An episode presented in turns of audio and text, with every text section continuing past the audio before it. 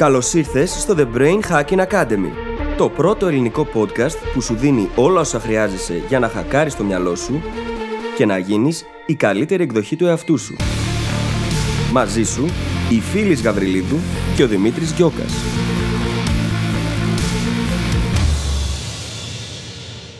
Γεια σου Brain Hacker και καλώς ήρθες σε ένα ακόμα επεισόδιο του The Brain Hacking Academy. Σήμερα μιλάμε για ένα από τα δικά μου αγαπημένα θέματα, το ταλέντο. Ένα θέμα που, όπως λέει και η φίλη μέσα στο επεισόδιο, το έχω λίγο άχτη. Στο επεισόδιο ανακαλύπτουμε από την αρχή τι σημαίνει πραγματικά ταλέντο. Υπάρχει όντως και σε ποια κομμάτια της ζωής μας και των προσπαθειών μας μας επηρεάζει όντως.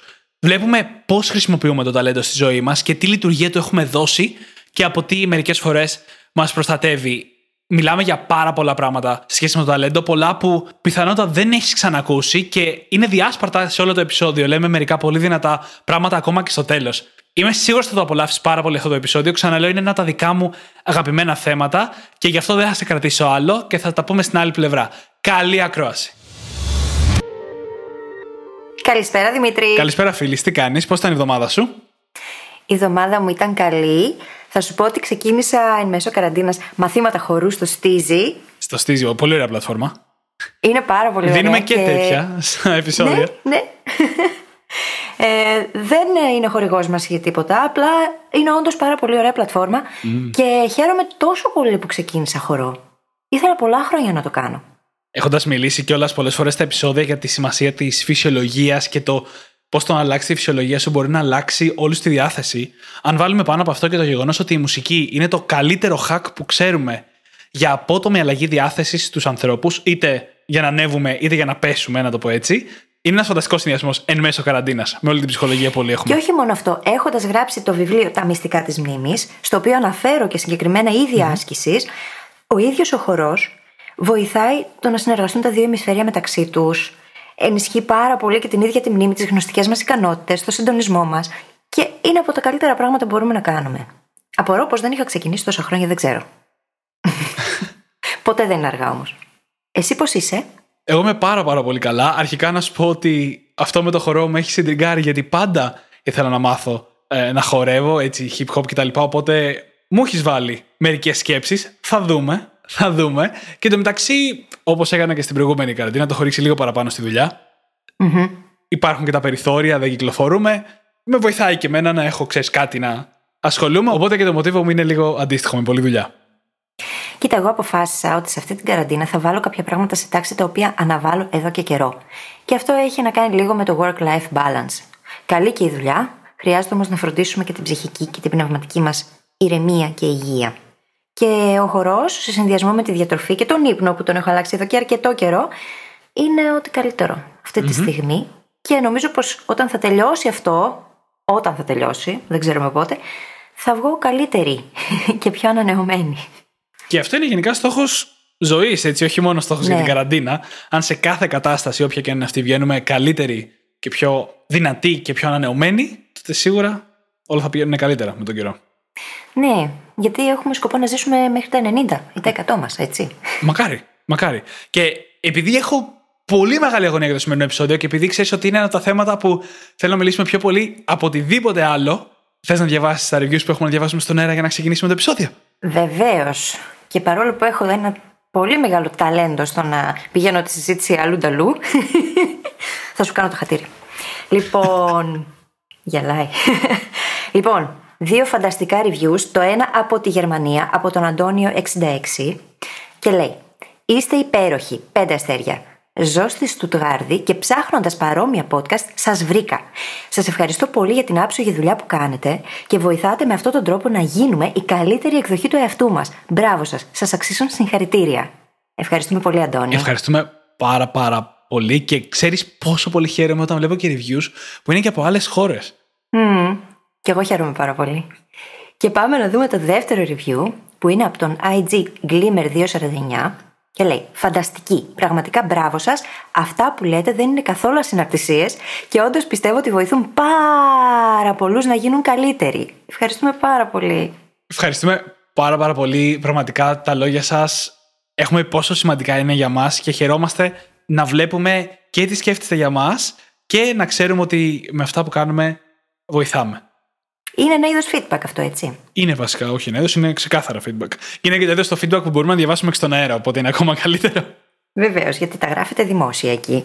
Και όσοι δεν το έχετε κάνει ακόμα, μπορείτε να πάτε και να το κάνετε φυσικά. Ε, εννοείται. Λοιπόν- Πάμε λοιπόν τώρα στο θέμα μας. θα το πάρω έτσι, βιάζομαι. Πάμε. Γιατί σήμερα θα μιλήσουμε για το ταλεντο Ένα από τα Ο θέματα Δημήτρης έχει άχτη με αυτό το θέμα. Το να θέμα ξέρετε. ακριβώς αυτό πήγα Θα να πω. δώσει πόνο. που εγώ έχω πραγματικά αχτή, γιατί είναι μια ιστορία που κυκλοφορεί πάρα πολύ στην κουλτούρα μας. Το χρησιμοποιούμε συνεχώς. Το λέμε, αυτός είναι πάρα πολύ καλός, αυτός έχει ταλέντο. Εγώ δεν έχω ταλέντο σε κάτι. Είναι μια ιστορία που τη λέμε συνέχεια και επηρεάζει πάρα πολύ τη συμπεριφορά μας και το πώς βλέπουμε τον κόσμο. Και είμαστε σήμερα εδώ για να καταρρύψουμε πολλά από αυτά. Πολλούς μύθους. Πάρα πολλούς μύθους. Λοιπόν, καταρχάς να πούμε ότι χωρίς σκληρή δουλειά δεν γίνεται τίποτα. Μπορεί να έχουμε κάποια κλίση προς ένα αντικείμενο συγκεκριμένο, την οποία βέβαια δεν θα την ανακαλύπταμε αν δεν είχαμε έρθει και σε εκθεση με αυτό το αντικείμενο, έτσι, να το πούμε κι αυτό. Όμως χωρίς σκληρή δουλειά πραγματικά δεν γίνεται τίποτα, δεν φτάνουμε πουθενά. Και εμένα αυτό που με ενοχλεί περισσότερο από όλα στη συζήτηση που επικρατεί γύρω από το ταλέντο είναι το γεγονός πως όταν λέμε ότι Α, αυτός έχει ταλέντο σε αυτό που κάνει, είναι σαν να έχουμε απορρίψει για να έχουμε υποτιμήσει όλη τη σκληρή δουλειά που υπάρχει από πίσω, δίχως να τη βλέπουμε εμείς. Είναι σαν να μην αναγνωρίζουμε τη σκληρή δουλειά που κάνει. Ναι. Με καλλιτέχνες που εγώ έχω μιλήσει, παιδιά που ζωγραφίζουν, παιδιά που κάνουν άλλες δραστηριότητες ή και στο ίντερνετ πάρα πολλές φορές βλέπεις.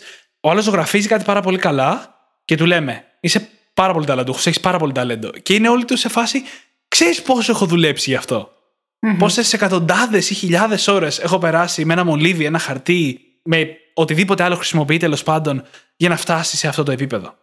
Και όντως το να λες ότι είσαι έτσι μόνο και μόνο γιατί έχεις ταλέντο είναι σαν να αγνοείς όλο το υπόλοιπο. Και το παράδειγμα αυτό δεν υπάρχει μόνο με τους καλλιτέχνες, έτσι. Όχι, και επίσης είναι ταμπέλα. Έχει όλα τα χαρακτηριστικά που είχαμε συζητήσει και στα επεισόδια που κάναμε με τις προσδοκίες τις ίδιες. Με το fixed και το growth mindset. Είναι ταμπέλα. Α είναι θετική. Ω θετική την αντιλαμβανόμαστε, όμως είναι και αυτό ταμπέλα. Βλέπουμε τον άλλον έτσι. Δεν βλέπουμε όλο το από πίσω. Όλη τη δουλειά, το μόχθο, την ενέργεια που έχει αφιερώσει για να τα καταφέρει. Και στην ουσία αυτό δημιουργεί και μια αρνητική προσδοκία στην ουσία απέναντι στον ίδιο μας τον εαυτό. Διότι συγκρίνουμε τον εαυτό μας άθελά μας, ασυνείδητα συνήθως, με τον άλλον και είναι σαν να λέμε: Έχεις ταλέντο, εγώ δεν έχω. Εσύ μπορείς, εγώ δεν μπορώ. Και γίνεται αυτό το παιχνίδι συνέχεια, ενώ στην πραγματικότητα εκείνο που κάνει όλη τη διαφορά είναι η προσπάθεια και η σκληρή δουλειά. Ακριβώς. Πράγμα το οποίο είναι και το πιο δύσκολο κομμάτι όλης της διαδικασίας, έτσι. Δεν μπορούσα να το πω καλύτερα. και το χρησιμοποιούμε, και δυστυχώς πρέπει να το παραδεχτούμε όλοι μας τους εαυτούς μας, γιατί όλοι το έχουμε κάνει, το χρησιμοποιούμε για να προστατευτούμε από κάτι. Γιατί τη στιγμή που βλέπεις τον άλλον, ο οποίος έχει αφιερώσει σε ένα αντικείμενο που ας πούμε σε ενδιαφέρει, πολλές πολλές ώρες που εσύ ακόμα δεν έχεις αφιερώσει, το να πεις Ο άλλος έχει ταλέντο, εγώ δεν έχω, είναι σαν να σε προστατεύει από το ότι έχεις να κάνεις όλη αυτή την προσπάθεια. Γιατί αν έλεγες Αυτός έχει αφιερώσει τόσες ώρες, αν τι αφιέρωνα και εγώ θα μπορούσα και εγώ να γίνω καλός, είναι σαν να λες τον εαυτό σου. Τώρα τι θα κάνεις, θα τι αφιερώσεις ή όχι; Και είναι πολύ λογικό να τρομάζουμε όταν βλέπουμε χίλιες ή δύο χιλιάδες ή πέντε χιλιάδες ή δέκα χιλιάδες ώρες δουλειάς μπροστά μας. Είναι πολύ λογικό να τρομάζουμε. Οπότε χρησιμοποιούμε το ταλέντο σαν μια δικαιολογία για να προστατευτούμε. Ναι. Όμως στην πραγματικότητα δεν είναι δικαιολογία. Είναι μια ταμπέλα κι αυτή. Και το θέμα είναι πως αυτή η ταμπέλα μπορεί να λειτουργήσει αρνητικά τόσο για εμάς τους ίδιους, όσο και για το άτομο που χαρακτηρίζεται ως ο έχον το ταλέντο. Διότι δημιουργεί fixed mindset γύρω από όλα αυτά και μπορούμε μέχρι και να βλάψουμε τον άλλον. Δηλαδή, αν λέμε σε ένα παιδάκι, έχεις ταλέντο στη ζωγραφική και εκείνο θεωρήσει ότι Α, το έχω, οκ. Αυτό είναι fixed mindset. Και μπορεί να το σταματήσει από το να καταβάλει παραπάνω προσπάθεια έτσι ώστε να εξελίξει αυτή την τέχνη και να γίνεται διαρκώς καλύτερο. Και είναι ό,τι χειρότερο αυτό, διότι θα μπορούσε όντως, έχοντας ένα προβάδισμα σε σχέση με άλλα παιδιά, διότι μπορεί να τα κατάφερε καλύτερα από την αρχή, θα μπορούσε να φτάσει σε πολύ ψηλά επίπεδα, αν κατέβαλε και την αντίστοιχη ενέργεια και τον χρόνο. Και να μην το κάνει επειδή του είπαμε πως έχει ταλέντο. Και αυτό είναι ένα από τα πράγματα το οποίο το είδε ερευνητικά η Κάρολ Τουέκ και το αναφέρει και στο βιβλίο της, το Mindset. Και όπως είπες, έχει πάρα πολύ να κάνει αυτό το φαινόμενο με το fixed mindset. Γιατί αν είμαστε εδώ για να καταρρύψουμε σε πολύ μεγάλο βαθμό, θα δούμε τις λεπτομέρειες κατά τη διάρκεια του επεισοδίου. Αν είμαστε εδώ να καταρρύψουμε το ταλέντο, αυτό σημαίνει ότι αν πιάσεις κάποιον και του πεις έχεις ταλέντο και αυτό το πάρει μέσα του και δημιουργήσει ένα fixed mindset γύρω από αυτό, αργότερα θα βρεθεί μπροστά σε ένα τείχο. Γιατί το ταλέντο, συσσαγωγικά, μπορεί να σε πάει μέχρι ένα πολύ, πολύ, πολύ αρχικό σημείο. Είναι αυτό που εγώ λέω το ταλέντο στην πραγματικότητα είναι μια διαφορά στο σημείο εκκίνησης. Είναι το να έχεις μια καλύτερη κλίση την ώρα που ξεκινάς. Όπως αν βάλεις δύο παιδιά να ζωγραφίσουν 5-10 ζωγραφιές, τις πρώτες τους 5-10 ζωγραφιές, πιθανότατα το ένα παιδί θα ζωγραφίζει λίγο καλύτερα από το άλλο. Μπορείς να πεις ότι το ένα παιδί έχει ταλέντο και το άλλο δεν έχει. Όχι. Απλά έχουν ένα λίγο καλύτερο σημείο εκκίνησης. Εκατό ζωγραφιές μετά, το ποιο παιδί θα ζωγραφίζει καλύτερα εξαρτάται από τελείως άλλα πράγματα. Πόσο σοβαρά το αντιμετωπίσανε, πόσο καλή καθοδήγηση είχαν, πόσο αυτοπεποίθηση είχαν στη ζωγραφική τους. Και από πολλούς πολύ πρακτικούς παράγοντες, οι οποίοι δεν έχουν τίποτα να κάνουν με αυτό που έχουμε συνηθίσει να ονομάζουμε ταλέντο. Και ξέρεις, το να λες σε κάποιον έχεις ταλέντο είναι σαν να του λες είσαι πολύ καλός σε αυτό το αντικείμενο, στα μαθηματικά, ας πούμε. Αυτό δημιουργεί fixed mindset αφενός, αν το πάρει το άτομο και το εσωτερικεύσει, και αφετέρου δημιουργεί μια προσδοκία απέναντι στον ίδιο του τον εαυτό, η οποία μπορεί να το εγκλωβίσει και να μην τολμήσει να δοκιμάσει πράγματα που δεν κατέχει καλά, ακριβώς για να μην δείξει ότι δεν ισχύει η προσδοκία αυτή, του έχω ταλέντο ή είμαι καλός στα μαθηματικά. Από φόβο λοιπόν, πολύ πιθανό να μείνει μέσα στη ζώνη άνεσης και να μην δοκιμάσει κάτι έξω από αυτήν, Πράγμα το οποίο περιλαμβάνει και το ρίσκο της αποτυχια Γιατί θα πρέπει πάντα να αποδεικνύει την ταμπέλα την οποία του έχουμε προσάψει. Ακριβώς. Έχεις ταλέντο, είσαι καλός στα μαθηματικά. Και ίσως αυτό να οδηγήσει ακόμα και στο να παραιτηθεί κάποια στιγμή. Ακριβώς. Και το πώς αυτό δουλεύει περαιτέρω το έχουμε καλύψει βασικά στο πρώτο πρώτο μας επεισόδιο, γιατί φτάνουμε σε ένα σημείο όπου μιλάμε καθαρά για το fixed mindset.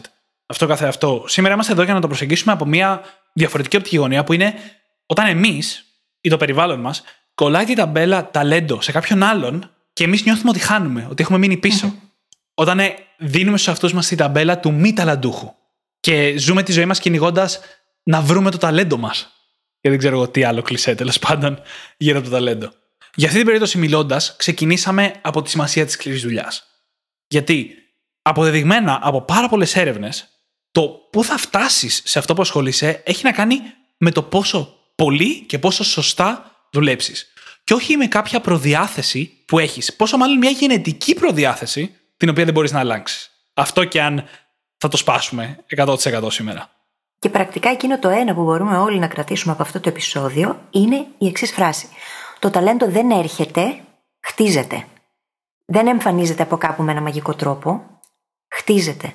Και χτίζεται πώς; Μέσα από τη συνειδητή εξάσκηση, μέσα από το να καταβάλουμε τον χρόνο και την ενέργεια που χρειάζεται για να φτάσουμε εκεί που θέλουμε να φτάσουμε. Μιας και μίλησα λοιπόν λίγο για τη γενετική προδιάθεση. Να πούμε κάποια πράγματα. Το debate ανάμεσα στην γενετική προδιάθεση και στο κατά πόσο εξελισσόμαστε να φτάσουμε σε ένα σημείο είναι ένα τεράστιο debate που επιστήμονες το έχουν εδώ και πάρα πολλά χρόνια και ακόμα υπάρχει. Αυτό που μπορούμε να πούμε σχεδόν με σιγουριά είναι ότι στα πλαίσια του ταλέντου, εκτός από την φυσική μας υπόσταση, τη σωματική μας διάπλαση, το ύψος μας, την όρασή μας, ίσως Πέρα λοιπόν από το σώμα μας, η γενετική προδιάθεση δεν παίζει κανένα ρόλο στο πόσο καλοί θα είμαστε σε κάτι. Θα ήταν περίεργο να πούμε ότι ας πούμε, στο μπάσκετ δεν υπάρχει ταλέντο. Έτσι, για να παίξεις μπάσκετ και για να είσαι ένας επαγγελματίας μπασκετμπολίστας, πρέπει να έχεις ένα συγκεκριμένο ύψος, το οποίο είναι αρκετά ψηλό, δεν είναι καθημερινό. Παρ' όλα αυτά, σε πάρα πάρα πολλά αθλήματα και πέρα από το μπάσκετ. Και ειδικά σε ό,τι έχει να κάνει με το μυαλό και δεξιότητες που βασίζονται λιγότερο στην φυσική μας διάπλαση, τότε οι γενετικές προδιαθέσεις σταματάνε να έχουν την οποιαδήποτε πύρια στο τελικό αποτέλεσμα. Σε πράγματα όπως τα μαθηματικά, και θα δούμε κάποια παραδείγματα πιο αναλυτικά. Σε πράγματα όπως τα μαθηματικά, ο προγραμματισμός, τα καλλιτεχνικά, η μουσική, αρχίζει να μην έχει υπόσταση πλέον η γενετική μας προδιάθεση. Και τι γίνεται, Δημήτρη, με τα παιδιά θαύματα; Mm. Ξέρεις τι, πριν πάμε στα παιδιά θαύματα, ας καλύψουμε κάποια κομμάτια ακόμα, γιατί τα παιδιά θαύματα είναι ένα πολύ ενδιαφέρον ερώτημα, αλλά χρειαζόμαστε καλύτερο λεξιλόγιο για να τα συζητήσουμε. Πριν πάμε λοιπόν στα παιδιά θαύματα, θέλω να δώσουμε έναν ορισμό στο ταλέντο, έναν καινούργιο ορισμό στο ταλέντο, πάνω στον οποίο θα μπορέσουμε να βασιστούμε για να βγάλουμε τη συζήτηση. Το ταλέντο, έτσι όπως ορίζεται πλέον και επιστημονικά, είναι ένα σετ χαρακτηριστικών που μας φέρνει είτε να ξεκινάμε από ένα καλύτερο σημείο, αυτό που είπα νωρίτερα, είτε να εξελισσόμαστε πιο γρήγορα με την ίδια προσπάθεια. Αυτό όμως δεν λέει πουθενά ότι αυτό το σετ χαρακτηριστικών είναι εκκαινετή. Ότι είναι κάτι που δεν είναι επίκτητο. Αυτά τα χαρακτηριστικά μπορεί να είναι όντως κάποιο γονίδιο, θα μπορούσε να πει κανείς ότι το ύψος στο μπάσκετ. Είναι όμως και οι εμπειρίες που έχουμε σαν μωρά παιδιά, οι οποίες επηρεάζουν την προσωπικότητά μας. Είναι το να έχουμε πρόσβαση στο αντικείμενο για το οποίο αναφερόμαστε. Αν ζεις σε μια πολύ φτωχή γειτονιά, είναι πολύ δύσκολο να έχεις πρόσβαση σε γήπεδο τέννη, ας πούμε, έτσι όπως είναι δομημένο σαν άθλημα. Ε, Αν έχουμε υποστηρικτικό δίκτυο γύρω μας, ανθρώπους που μπορούν να το στηρίξουν και γνωστικά και συναισθηματικά, το να συνεχίσουμε να ασχολούμαστε με αυτό το πράγμα. Αν υπάρχει το οικονομικό background για να μπορέσουμε να ασχοληθούμε στην περίπτωση που είναι κάτι που κοστίζει. Ακριβώς. Αν έχουμε την κατάλληλη καθοδήγηση. Γιατί δεν είναι πάντα ο προπονητής μπάσκετ του σχολείου μας ο καλύτερος προπονητής. Και όπου μπάσκετ βάλει οτιδήποτε. Έτσι, ο δάσκαλος μουσικής, ο δάσκαλος καράτε, ο δάσκαλος γραφική, οτιδήποτε. Όλοι αυτοί οι παράγοντες λοιπόν, ειδικά σε μικρή ηλικία, δημιουργούν ένα set το οποίο ορίζει το από πού θα ξεκινήσουμε και πόσο καλά θα εξελιχθούμε. Ακόμα και πράγματα πολύ πριν αρχίσουμε να θυμόμαστε. Γιατί έχουμε πει ότι η προσωπικότητά μας διαμορφώνεται από τα 0 μέχρι τα 5 περίπου. Εγώ δεν έχω πολλές αναμνήσεις από εκείνα τα χρόνια, η αλήθεια είναι. Δεν έχεις, αλλά πολλές από αυτές τις αναμνήσεις καθορίζουν τον τρόπο που συμπεριφερόμαστε σήμερα. Εκτός αν το έχουμε δουλέψει πολύ όλο το θεματάκι. Ακριβώς. Το εντυπωσιακό εδώ όμως είναι ότι αν ανοίξαμε μόλις τον ορισμό του ταλέντου και συνειδητοποίησαμε ότι περιλαμβάνει πολύ περισσότερα πράγματα από τη γενετική μας προδιάθεση, η οποία είναι πιο μικρή όσο πιο αφηρημένο γίνεται το θέμα. Αυτή είναι μια ωραία σχέση να σκεφτόμαστε. Όσο πιο αφηρημένο γίνεται το αντικείμενο και πιο εγκεφαλικό, τόσο λιγότερο υπάρχει οποιαδήποτε επίρρεια, έστω και μικρή της γενετικής μας προδιάθεση. Τότε συνειδητοποιούμε ότι όλα τα υπόλοιπα χαρακτηριστικά είναι επίκτητα. Mm-hmm. Και αν είναι επίκτητα, μπορούμε να τα φέρουμε στη ζωή μας ακόμα και τώρα. Όπου και αν είναι αυτό το τώρα. Είτε είμαστε 15, 25, 35, 45 και πάει λέγοντας. Ναι.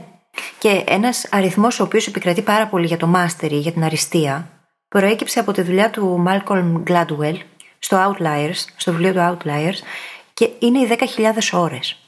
Και αυτό που υποστηρίζει είναι πω αν κάποιος πάρει 10.000 ώρες και τις αφιερώσει σε ένα συγκεκριμένο αντικείμενο, τότε θα φτάσει και στην αριστεία. Θα γίνει παγκόσμιος πρωταθλητής σε αυτό το αντικείμενο. Και από εκεί και πάνω, έπειτα μετά συναγωνίζεται με ένα πολύ μικρό αριθμό ανθρώπων.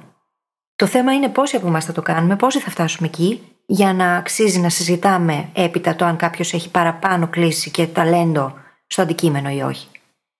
Διότι εκεί μιλάμε πλέον για επίπεδα τρελά. Έτσι. Μιλάμε για Ολυμπιονίκες, μιλάμε για επιστήμονες στα υψηλότερα επίπεδα, μιλάμε για ανθρώπους που έχουν καταφέρει πράγματα τα οποία ελάχιστοι άνθρωποι στον κόσμο κατάφεραν. Και μου αρέσει πάρα πολύ αυτό που λες, γιατί μας δείχνει πρώτα απ' όλα πού αξίζει να μιλήσουμε για το ταλέντο. Γιατί καθόμαστε και μιλάμε για το ταλέντο όταν κάποιος είναι λίγο καλύτερος σε ένα μουσικό όργανο από κάποιον άλλον, όταν παίζει λίγο καλύτερο ποδόσφαιρο, αλλά μιλάμε τώρα σε σχετικά μικρό επίπεδο. Σε αυτές τις περιπτώσεις, σε καμία περίπτωση δεν μπορεί να αποδοθεί οποιαδήποτε διαφορά στη γενετική προδιάθεση. Γιατί έχει αποδειχθεί ξανά και ξανά, όπως μόλις είπε η φίλης και μες στο Outliers, ότι αν αφιερώσεις όλο αυτό το χρόνο και τον αφιερώσεις σωστά, έτσι πρέπει να είναι συνειδητή η εξάσκησή σου, θα γίνεις ένας από τους καλύτερους στον κόσμο. Αυτό που λέμε η elite σε εκείνο το αντικείμενο. Είτε αυτό είναι το σκάκι, είτε αυτό είναι ένα άθλημα, που είναι δύο αντιδιαμετρικά αντίθετα αντικείμενα. Όταν λοιπόν πάμε στο top performance, στην κορυφή, εκεί πρέπει να ξαναβάλουμε την κλίμακα που βάλαμε πριν. Όταν μιλάμε για αθλήματα, ναι, το ταλέντο, η φυσική διάπλαση αρχίζει και έχει σημασία. Δύο παίχτες του μπάσκετ που είναι εξίσου καλοί και ο ένας είναι πέντε πόντους πιο ψηλός, ο άλλος θα έχει πλεονέκτημα. Πιο ψηλός θα έχει πλεονέκτημα. Σε περιπτώσεις όμως πιο διανοητικές, όπως ο επιστήμονας που ανέφερες, δεν υπάρχει καμία υποψία ταλέντου. Καμία υποψία γενετικής προδιάθεσης, εννοώντας. Ακόμα και σε εκείνο το επίπεδο. Η διαφορά εδώ είναι το ίδιο το IQ ενδεχομένως, σε αρκετές περιπτώσεις. Όμως και αυτό έχουμε δει από έρευνες ότι αυξομοιώνεται. Σε βάθος χρόνου έχει να κάνει με την έκθεση στο αντικείμενο, με το πόσο πολύ κανείς ασχολείται, έχει εντρυφήσει, έχει αφομοιωθεί, αν θέλεις, από το ίδιο το αντικείμενο. Ναι. Και δεν είναι τόσο ένας αριθμός που απλά παίζει. Γιατί νοημοσύνες υπάρχουν πάρα πολλές που συνθέτουν την ανθρώπινη προσωπικότητα και είναι και αυτές εύπλαστες. Δεν είναι ότι δεν μπορούμε να καλλιεργήσουμε το μουσικό μας αυτή, αν θέλουμε, να αποκτήσουμε ναι, αυτή που να ακούει καλύτερα. Έρχονται και αυτά. Για το IQ να πω κάτι, επειδή είναι πολύ συνδυασμένο με το ταλέντο διανοητικά.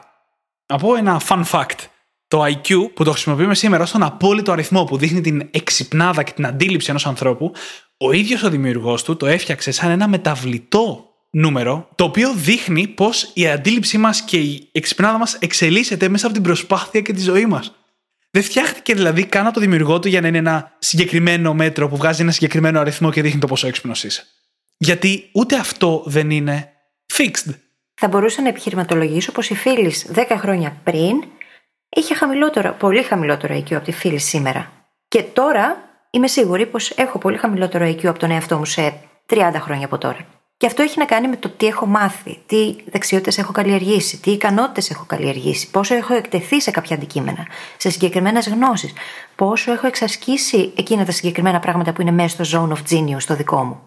Το να εξαρτάται αυτός ο αριθμός από ένα τεστ, το οποίο δεν λαμβάνει καν υπόψη την προσωπικότητα του ατόμου, αποτελεί απλά ένα σφάλμα. Δηλαδή, ξεκινάμε από λάθος βάση για να κρίνουμε κάτι το οποίο δεν μπορούμε να κρίνουμε με αυτά τα δεδομένα. Ακριβώς. Άσε που το πώς μετράτε το IQ είναι δεξιότητα. Δηλαδή όλα τα τεστ τα οποία παίρνεις για να βγει το IQ σου, σε αυτά μπορείς να προπονηθείς και να τα πας καλύτερα. Μόνος στα τεστ. Χωρίς να κάνεις καμία άλλη δουλειά έξω από αυτό το μικρό κόσμο. Ναι, ναι, ναι. Το οποίο προφανώς χαλάει την αποτελεσματικότητα αυτών των τεστ, αφού μπορείς να τα προπονήσεις. Και μιας και το συζητάμε λίγο θεωρητικά αυτή τη στιγμή και μιλήσαμε και για το outliers, να πούμε μερικά από τα παραδείγματα κατηγοριών ανθρώπων που συχνά αποδίδουμε την επιτυχία τους σε ταλέντο και μόνο ταλέντο δεν είναι. Είναι οι αθλητές. Που τους έχουμε σχολιάσει ήδη αρκετά ως την πιο αμφιλεγόμενη περίπτωση, αλλά ακόμα και εκεί το ότι έχεις τη σωματική διάπλαση δεν σημαίνει τίποτα. Το ότι πληρείς τις προποθέσει, γιατί αυτό είναι στην πραγματικότητα, είναι προποθέσει, δεν είναι ταλέντο. Το ότι τις πληρείς δεν σημαίνει κάτι. Από εδώ και πέρα, όλο έχει να κάνει με το πόσο σκληρή δουλειά θα ρίξεις. Ο Αντετοκούμπο, έτσι για παράδειγμα, προπονείται σαν τρελός. Περισσότερο από όλη την υπόλοιπη ομάδα του, επίσης, έχω διαβάσει πολλές φορές. Ο Μάικλ Φέλπς. Αντίστοιχα. Τις παραδείγματα. Ε, ζει μέσα στο νερό πρακτικά ο άνθρωπος. Και δεν είναι μόνο αυτό, είναι και το ίδιο το lifestyle το οποίο παίζει ρόλο. Άδει και προπονείσαι. Όλα τα υπόλοιπα είναι στη θέση τους σε σχέση με σένα τον ίδιο σαν άτομο, οργανισμό, προσωπικότητα. Είναι πάρα πολλέ συνδυασμοί πραγμάτων που μπορούν να οδηγήσουν στην elite. Και όσο πιο ψηλά ανεβαίνει κάποιος, όπως στην περίπτωση αυτή αντί το Κούμπο, Μάικλ Φέλπς, τόσο πιο πολύ παίζουν στη λεπτομέρεια πλέον. Mm-hmm. Ακριβώς. Και το ίδιο ισχύει και με πόσα άλλα επαγγέλματα. Παραδείγματο χάρη κομικοί, που τους βλέπουμε να ανεβαίνουν στη σκηνή και λέμε κοίτα τι ταλέντο που έχει, πόσο κάνει τόσο ωραία αστεία. Οι κομικοί βγάζουν τα αστεία τους ανεβαίνοντας στο stage πάρα πολλές φορές, αποτυγχάνοντας με αστεία και βρίσκοντας ποια όντως κάνουν τον κόσμο να γελάσει. Και με τον καιρό ξεκινάνε με 10, μόνο το ένα είναι καλό, μετά τα κάνουν 2 καλά, 3 καλά και ξαφνικά έχουν ένα set από αστεία που σε κάνει να γελάσει σαν τρελός όλη την παράσταση. Δεν είναι ταλέντο. Η επιχειρηματικότητα, οι επιχειρηματίες δεν είναι ταλέντο. Έχει τόσο πολλή αποτυχία και γενικά ο δρόμος προς την κορυφή έχει τόση πολλή αποτυχία που μόνο στο ταλέντο δεν μπορείς να το αποδώσεις. Στο πόσο σωστά μαθαίνεις, πόσο γρήγορα μαθαίνεις, αν κάθεσαι να βρεις τις σωστές πηγές γνώσης, αν τολμάς. Είναι καθαρά θέμα μάθησης και τόλμης. Και ας μην πάω καν σε πράγματα όπως επιστημονικά, έτσι, που είσαι στην κορυφή ενός επιστημονικού πεδίου και λένε τη ταλέντο, ας πούμε, στα μαθηματικά και εσύ έχεις κάτσει, έχεις διαβάσει σαν τρελός. Πτυχία, μεταπτυχιακά, διδακτορικά, έρευνες, το ένα το άλλο. Μόνο ταλέντο δεν είναι. Θα μπορούσα να φανταστώ κάποιον επιστήμονα του ΣΕΡΝ, ο οποίος έχει κάνει τα τρελά μεταπτυχιακά και διδακτορικά ο άνθρωπος, και κάποιος πάει και του λέει πόσο ταλαντούχος είσαι. Θα το εκλάμβανα ως προσβολή. Μετά από τόσο πολλή δουλειά. Όσο πιο πολλές ώρες έχεις αφιερώσει, τόσο πιο προσβλητικό είναι.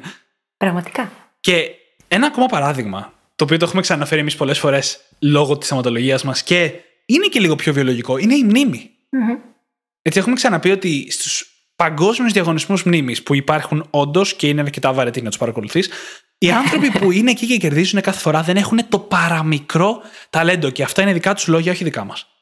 Και για όποιον δεν μας πιστεύει, μπορεί να διαβάσει το Moonwalking with Einstein, το χορεύοντας με τον Einstein, νομίζω, νομίζω έχει μεταφραστεί στα ελληνικά. Ναι, ναι. Του Τζόσουα Φουέρ, ο οποίος ξεκίνησε ως ερευνητής δημοσιογράφος να ψάχνει να δει τι γίνεται με αυτά τα πρωταθλήματα μνήμης. Ο ίδιος, κατά τα λεγόμενά του, δεν είχε καλή μνήμη ξεκινώντας. Μπήκε σε αυτή τη διαδικασία λοιπόν, προπονήθηκε και μέσα σε ένα χρόνο κέρδισε πρωτάθλημα. Και μπορείτε να τα μάθετε αυτά στο ίδιο το βιβλίο που έγραψε μετά την εμπειρία. Και το μυστικό του ήταν πάρα πολύ απλό. Δεν ήταν ότι ήταν ταλαντούχος. Ήταν ότι πήγε και κάλυψε δημοσιογραφικά το διαγωνισμό μία χρονιά. Εκεί γνώρισε κάποιους από τους διαγωνιζόμενους και ένας από αυτούς, ένας άνθρωπος που ήταν ήδη δηλαδή πρωταθλητής μνήμης, του δίδαξε μέσα στη διάρκεια της επόμενης χρονιάς τις τεχνικές μνήμης. Οπότε είχε έναν πολύ καλό δάσκαλο, αφιέρωσε το χρόνο, έχει όλο να κάνει με τεχνική και την επόμενη χρονιά κέρδισε. Είναι πάρα πολύ ενδιαφέρον. Ακόμα και για κάτι που θεωρούν τόσο πολλοί άνθρωποι ότι είναι τόσο fix, τη μνήμη. Που δεν είναι έτσι. Δεν είναι. Τα έχω γράψει αυτά και στο βιβλίο. Υπάρχουν πράγματα που μπορούμε να κάνουμε και να αποκτήσουμε εκπαιδευμένη μνήμη. Απλώς δεν έχουμε μάθει πώς να απομνημονεύουμε. Στις περισσότερες περιπτώσεις αυτό είναι το μεγαλύτερο θέμα. Το ότι δεν έχουμε μάθει πώς να το κάνουμε. Οι άνθρωποι όμως εκείνοι που είτε διαβάζουν το δικό μου βιβλίο, είτε παρακολουθούν αντίστοιχα σεμινάρια και αρχίζουν και εφαρμόζουν τέτοιες τεχνικές, αμέσως βλέπουν μεγάλη διαφορά.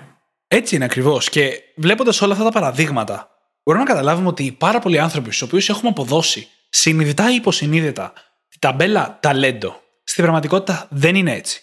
Το 99,999% των ανθρώπων που θαυμάζουμε στον κόσμο, άνθρωποι όπως ο Elon Musk, ο Zuckerberg, ο Bezos της Amazon, Ολυμπιονίκες αθλητές, συγγραφείς παγκοσμίου επίπεδου, δεν έχουν φτάσει εκεί χάρη στο ταλέντο τους. Ούτε γιατί ήταν παιδιά ιδιοφυίε, θα μιλήσουμε σε λίγο. Η συντριπτική συντριπτική πλειοψηφία αυτών έχει φτάσει εκεί χάρη στη σωστή και σκληρή δουλειά. Θα σου πω το εξής, μια και αναφέρθηκε σε συγγραφείς. Πριν 10 χρόνια δεν ήμουν τόσο καλή συγγραφέας όσο είμαι τώρα. Και τώρα που μιλάμε δεν είμαι τόσο καλή όσο θα είμαι σε 10 χρόνια. Και αυτό έχει να κάνει με τη δική μου πρόθεση και διάθεση να το δουλέψω. Με το ότι μου αρέσει αυτό σαν αντικείμενο, θέλω να γράφω, μου αρέσει να γράφω, ξέρω ότι μέσα από αυτό προσφέρω και θέλω να βελτιώνομαι διαρκώς σε αυτό. Ε, αν διαβάσεις κείμενό μου πριν από 10 χρόνια, ή πριν από 5 χρόνια, ή πριν από 2 χρόνια, και το συγκρίνεις με κάτι που έγραψα τώρα, σήμερα, χθες, θα δεις πολύ μεγάλες διαφορές.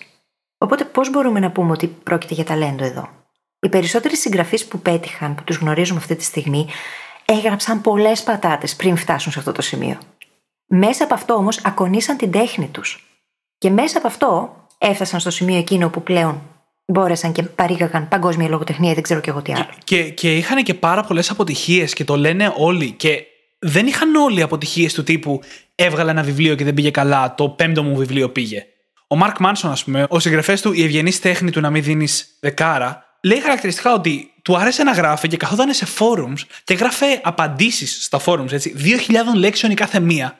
Όχι για τον υποχρεώνε κανείς, όχι για κάποιον επαγγελματικό ή business λόγο, απλά γιατί του έβγαινε φυσικά. Αλλά εκεί έχει γράψει τόσο πολύ. Βρήκε τη φωνή του, βρήκε τις απόψεις του, ανακάλυψε τον εαυτό του συγγραφικά. Που όταν ε, ήρθε η ώρα να γράψει ένα βιβλίο, είχε ήδη κάνει και τις αποτυχίες του και την προσπάθειά του κτλ. Συν ότι έκανε και πολύ στοχευμένη προσπάθεια όταν έφτασε η ώρα να γράψει το βιβλίο, γιατί ξεκίνησε και blog και όλα αυτά. Και όσο περισσότερο έχεις εκτεθεί σε ένα αντικείμενο με τέτοιους τρόπους, τώρα μιλάμε για τη συγγραφή συγκεκριμένα, μπορεί να είναι οτιδήποτε άλλο, μπορεί να είναι μουσική. Αρχίζει και αισθάνεσαι το αντικείμενο τελείως διαφορετικά. Αρχίζει και λειτουργείς ενστικτοδός μέσα σε αυτό. Είτε πρόκειται για λέξεις, είτε για ανώτες, είτε για μαθηματικά. Αρχίζεις και τα νιώθεις. Η Γερμανία, ας πούμε, αυτό όταν μιλάμε για τη γλώσσα την ίδια, το ονομάζουν Sprachgefühl. Έχεις την αίσθηση την ίδια της γλώσσας. είναι... Μιλάς ενστικτοδός. Αλλά αυτό έχει χτιστεί. Ναι. Είναι το γεγονός ότι το μυαλό καταφέρνει και δένει τι συνάψει και τους νευρώνες μαζί και γίνεται σαν την οδήγηση. Όπου στην αρχή πανικοβάλλεσαι και στο τέλος η οδήγηση είναι απλά ένα κομμάτι την ώρα που ταυτόχρονα μιλάς στο τηλέφωνο, πίνεις καφέ, βρίζεις τον μπροστά κτλ. Δεν προτείνουμε ποτέ να μιλάτε στο τηλέφωνο εν ώρα οδήγησης. Όχι, όχι, παιδιά. Χρησιμοποιείτε απλά για σκοπούς παραδείγματος. και επειδή ξέρουμε ότι πολλοί από εμάς τα έχουμε κάνει αυτά. Και καλό είναι να μην τα κάνουμε. Εμένα ξέρεις τι με ενθουσιάζει περισσότερο όταν καταρρύπτουμε το ταλέντο μέχρι το σημείο που μπορεί να καταρριφθεί. Νιώθω ότι εκδημοκρατίζεται η επιτυχία, όπως την ορίζει ο καθένας. Ναι. Γιατί η σκληρή δουλειά είναι διαθέσιμη σε όλους. Είναι στο χέρι μας, δεν είναι εύκολη. Πρώτος από όλους, εγώ ξέρω πόσο δύσκολη είναι η σκληρή δουλειά, όταν έχεις να αντιμετωπίσεις την αναβλητικότητα, συνεχείς περισπασμούς κτλ, κτλ. Αλλά είναι διαθέσιμη σε όλους. Δεν είναι ένας πόρος που τον έχουν κάποιοι λίγοι, γιατί έτσι γεννηθήκανε, γιατί έτσι τους δόθηκε κτλ. κτλ. Ένα προνόμιο, αν θέλεις. Ακριβώς. Δεν είναι ένα προνόμιο. Είναι ένας εκδημοκρατισμός που λέει ότι αν θέλω να φτάσω εκεί, μπορώ. Και αυτό εμένα με ενδυναμώνει πάρα πολύ σαν άνθρωπο. Έχω μπροστά μου ένα από τα αγαπημένα μου quotes, το οποίο είναι του William Faulkner, ο οποίος είπε κάποια στιγμή: Γράφω μόνο όταν έχω έμπνευση. Ευτυχώς έχω έμπνευση κάθε πρωί στις 9. Και αυτό Τι δείχνει το ότι δεν περιμένεις να έρθει από κάπου η μουσα και να κάτσει πάνω στο κεφάλι σου. Την προκαλείς. Και αυτό είναι σκληρή δουλειά, ο μόχθο. Ότι μπορεί να γράψει τρεις σελίδες και από αυτές οι πρώτες δύο να φύγουν. Μπορεί να γράψεις 10 σελίδες και από αυτές οι 9 να φύγουν. Να γράψεις ολόκληρο βιβλίο και να μην είναι τελικά αυτό που θέλεις και να μείνεις στο σιρτάρι σου για πάντα.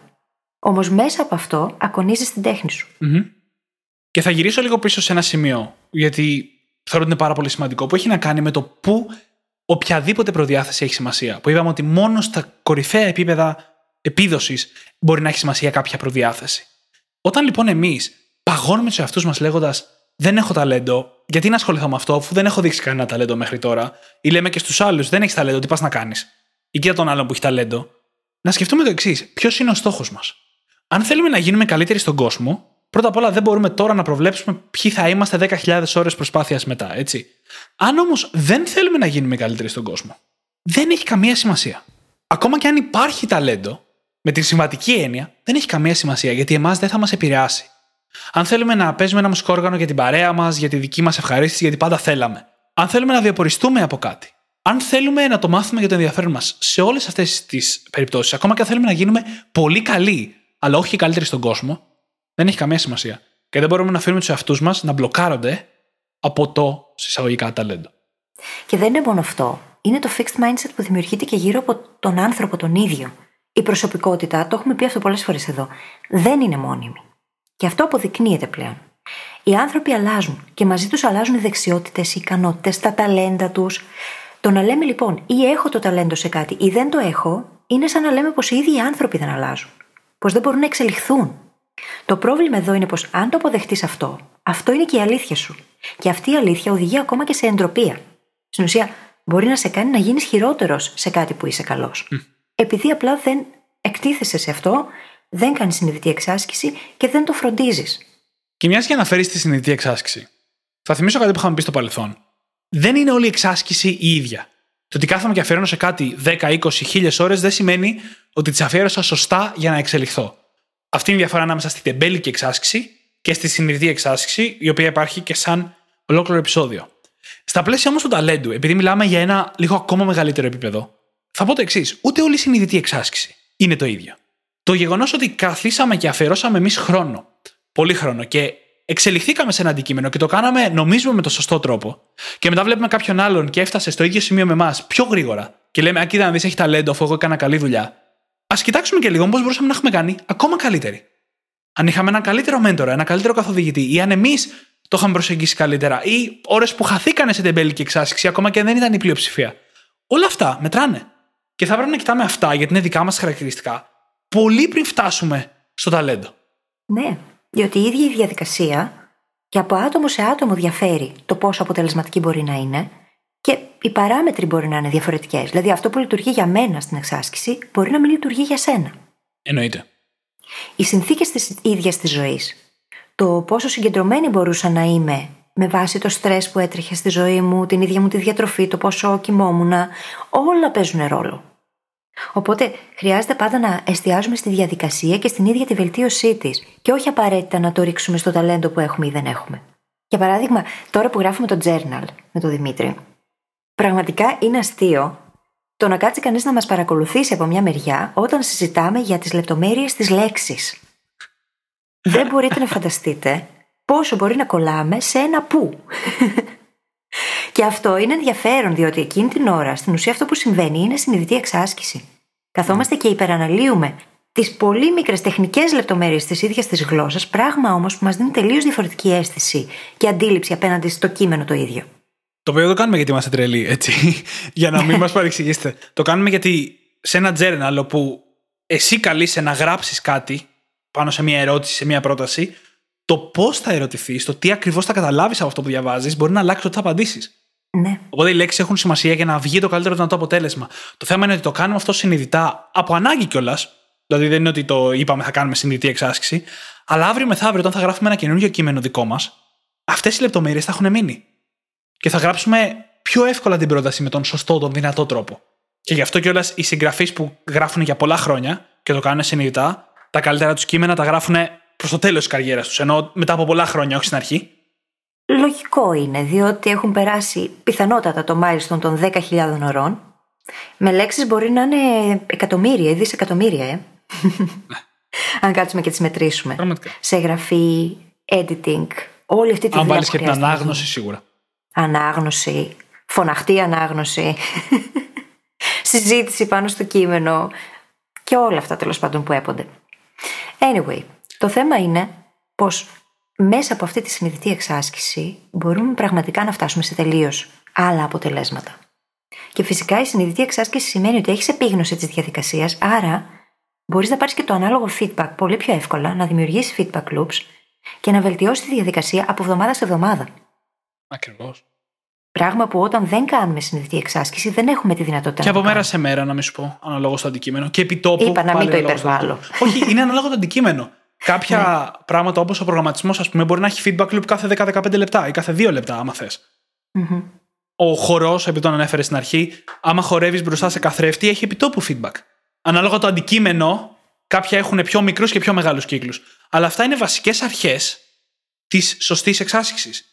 Το να το προσεγγίζεις με ένα σωστό σύστημα, όπως το σύστημα DIS, όταν μιλάμε για μάθηση, Ναι. το να κάνεις record τον εαυτό σου με όποιον τρόπο μπορείς, παραδείγματος χάρη να σε βιντεοσκοπείς και να βλέπεις πώς διαχειρίζεσαι την εξάσκηση. Όλα αυτά είναι α- κάποια στοιχεία, και έχουμε κάνει επεισόδια για τα περισσότερα από αυτά, που δείχνουν πόσο καλή, που ορίζουν μάλλον πόσο καλή θα είναι η εξάσκησή μας. Και να θυμηθούμε λίγο σε αυτό το σημείο όλοι όλες τις πρώτες φορές που κάναμε κάτι. Και πόσο χάλια τα πήγαμε πιθανότατα την πρώτη φορά. Π.χ. την πρώτη φορά που έκανα ποδήλατο. Την πρώτη φορά που πήγα να οδηγήσω. την πρώτη φορά που πήγα να γράψω. Την πρώτη φορά που ηχογράφησα podcast. είναι αυτό που έχουμε πετάξει και το έχουμε ξαναναφέρει. Κάπου το βρήκα πρόσφατα, Δημήτρη. το έσβησα όμως, ήταν στο Ευχαριστώ. drive. Σώθηκα. Σώθηκες, ναι, πραγματικά. Όμως, τα πράγματα αυτά αποτελούν αντικείμενα τα οποία εξελίσσονται σε βάθος χρόνου, ειδικά όταν έχεις στόχο την εξέλιξη. Ειδικά όταν το επιδιώκεις αυτό. Οπότε, εκείνες οι πρώτες φορές που τα πήγαμε χάλια, δεν σημαίνουν απολύτως τίποτα. Και το θέμα είναι ότι πολλοί άνθρωποι χρησιμοποιούν αυτές τις πρώτες φορές σαν δικαιολογία για να σταματήσουν. Ενώ για να αποκτήσει πραγματικά άποψη του αν σου ταιριάζει ή όχι κάτι, χρειάζεται να επιμείνεις λιγάκι να το δεις. Μπορεί την πρώτη φορά που θα χορέψω να μην μου βγει τόσο πολύ. Αυτό δεν σημαίνει ότι δεν μπορώ να τα καταφέρω την 8η. Αν μου αρέσει η μουσική, τότε καλό είναι να μην αφήσω την τροπή να με κρατήσει πίσω. Ναι. Να εκτεθώ και λίγο παραπάνω, γιατί τελικά μπορεί να τα καταφέρω και καλύτερα από άλλους.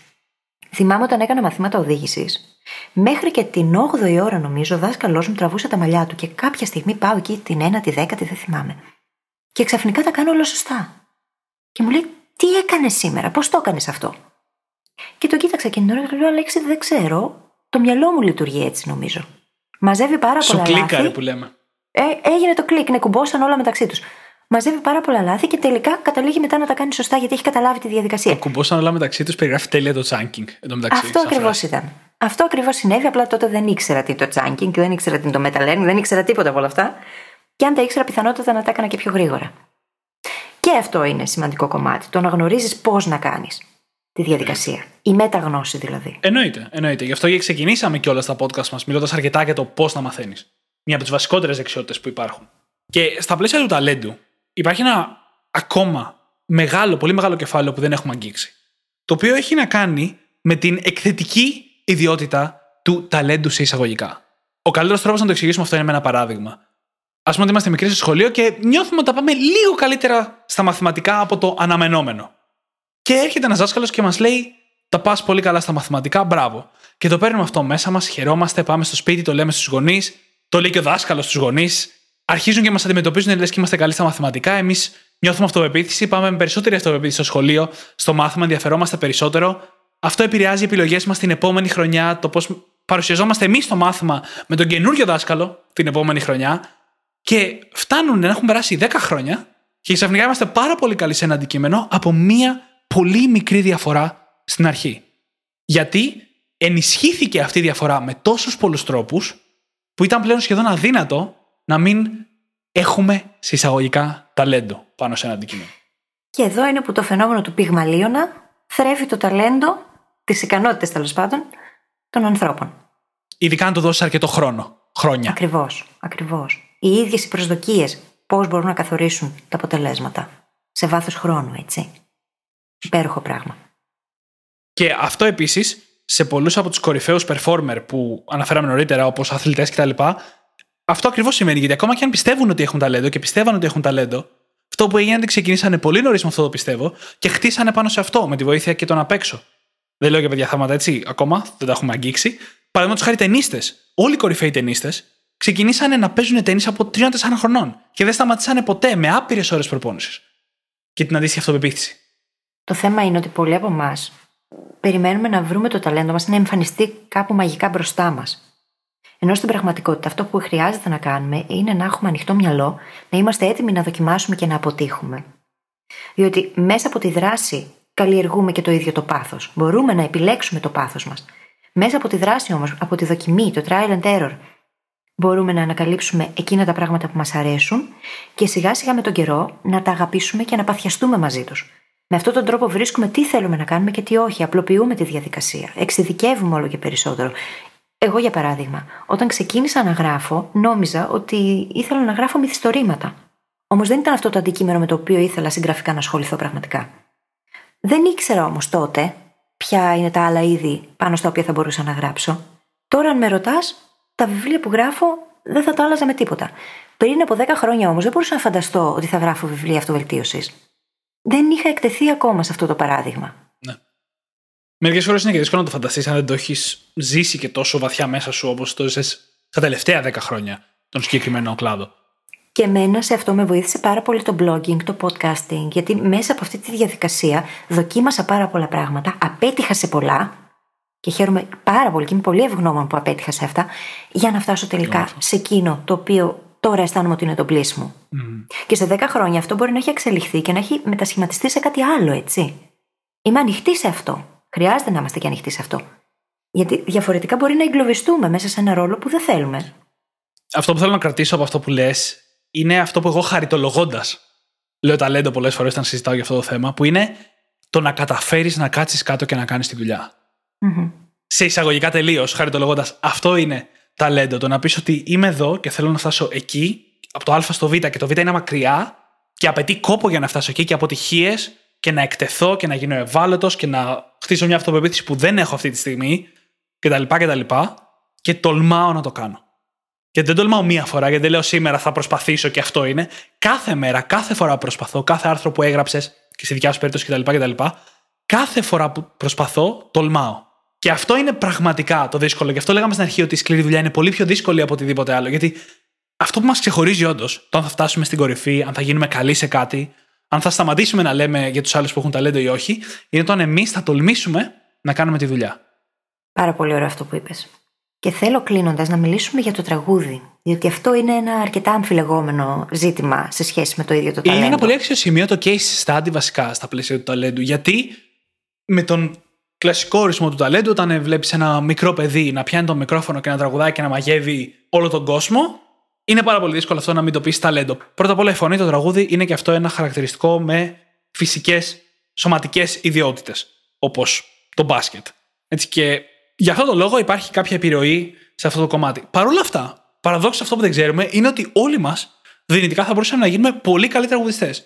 Όχι καλύτεροι στον κόσμο, αλλά πολύ καλοί τραγουδιστές. Γιατί πέρα από τη χρειά μας, που η χρειά μας είναι στην πραγματικότητα αυτό που κάνει τη φωνή μας δικιά μας. Δεν είναι ότι υπάρχουν τόσο καλές και τόσο κακές χρειές. Σίγουρα υπάρχουν πιο απολαυστικές ή όχι να τις ακούς.